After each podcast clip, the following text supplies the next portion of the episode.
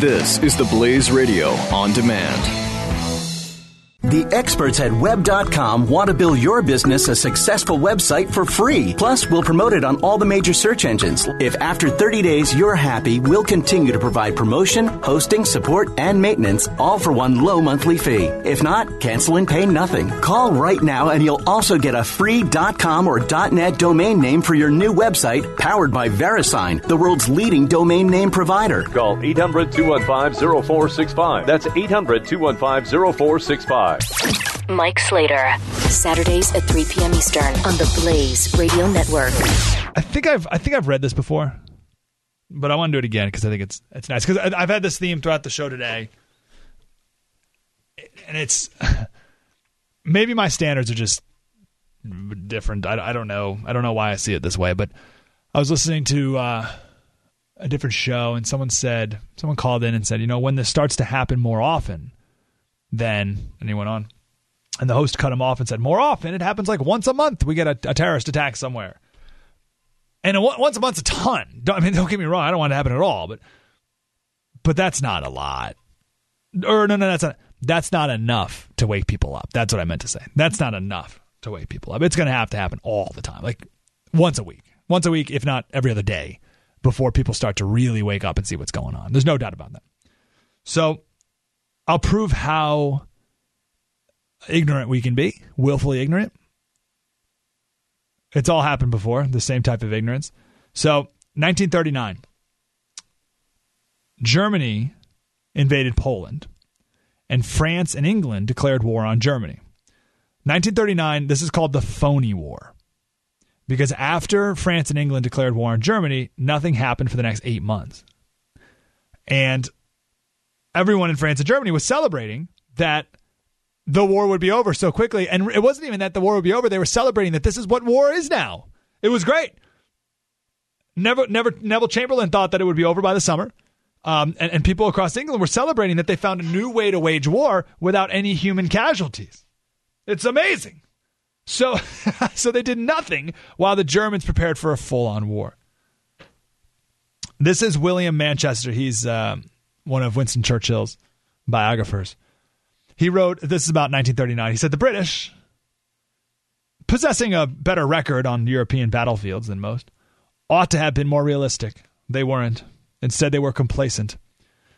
The country looked fine, therefore the country was fine.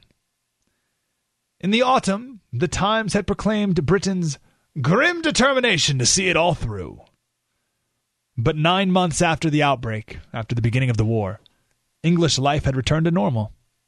Idle men dozed on Hyde Park deck chairs. The sheep lazed away the days in London's park enclosures, and adoring crowds gathered by the nearby duck ponds. Nightlife was as innocent and diverting as ever. John Gielgud was King Lear. Emlyn Williams' Light of Heart played to busy houses. Everywhere in the West End, the most popular dance tunes were the American Deep Purple and Somewhere Over the Rainbow. Clearly, Londoners were less interested in the war than in the rituals of peace. And the Times, ever the vigilant recorder of multifarious ornithological sightings, reported the return of swallows, cuckoos, and even nightingales. You get the idea, right? They're fighting a war. Germany's over there preparing for war, and in England, it's look, the swallows are back. Ah, but the cuckoo birds and the nightingales, and great new plays and movies, and it'd be like today, like we're fighting a war here, and you're all distracted by your basketball matches, which I watched as well. But still, you get the idea. So as Winston Churchill tried to wake up the country, he said, "Hey, everyone."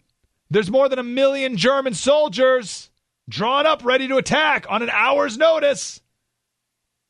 At any moment, all these countries are going to be subjected, this is a quote, subjected to an avalanche of steel and fire.